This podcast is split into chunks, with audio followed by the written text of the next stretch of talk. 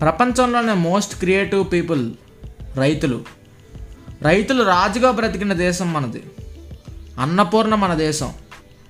ఈ రోజుకి కూడా మన దేశంలో యాభై ఐదు శాతం మంది ఇంకా వ్యవసాయాన్ని నమ్ముకుని ఉన్నారు తన ఇల్లు వాకిలి తాకట్టు పెట్టి మన రైతన్న పొలానికి విత్తనాలు జల్లుతాడు. బాగా పెరగడానికి ప్రభుత్వ రుణం తీసుకుని ఎరువులు వేస్తాడు పురుగులు పట్టకుండా పురుగుల మందు కూడా జల్లుతాడు.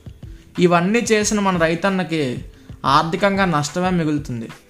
అయినా సరే పంట చేతికొస్తే అదే పదివేలని సంబరపడిపోతాడు పాపం.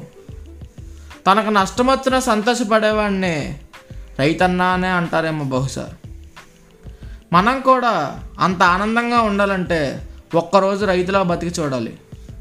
మన ఇంట్లో ఒక పండో కాయో పెంచి చూడాలి. అది పెరిగి మన చేతికి వచ్చినప్పుడు పొందే ఆనందం చాలా స్వచ్ఛంగా ఉంటుంది. కానీ కల్తీ విత్తనాలు కల్తీ పురుగుల మందు వల్ల పంట చేతికి వచ్చినట్టే వచ్చి దూరం అయిపోతుంది. ఆ పురుగుల మందు పొలం మీద పనిచేయకపోవచ్చు కానీ మన రైతన్న మీద బాగానే పనిచేస్తుంది. అందుకే మన దేశంలో రైతు ఆత్మహత్యలు ఎక్కువైపోయాయి. మన దేశంలో రైతు రాజులా బతకడం లేదు. రేషన్ మీద బతుకుతున్నాడు.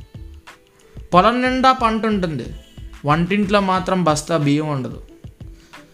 మన దేశానికి వ్యవసాయం వెన్నుముక్క లాంటిది. కానీ వ్యవసాయం చేసే రైతు వెన్నుముక్క విరిగిపోయినా మనం పట్టించుకోం. ఊహించుకోండి.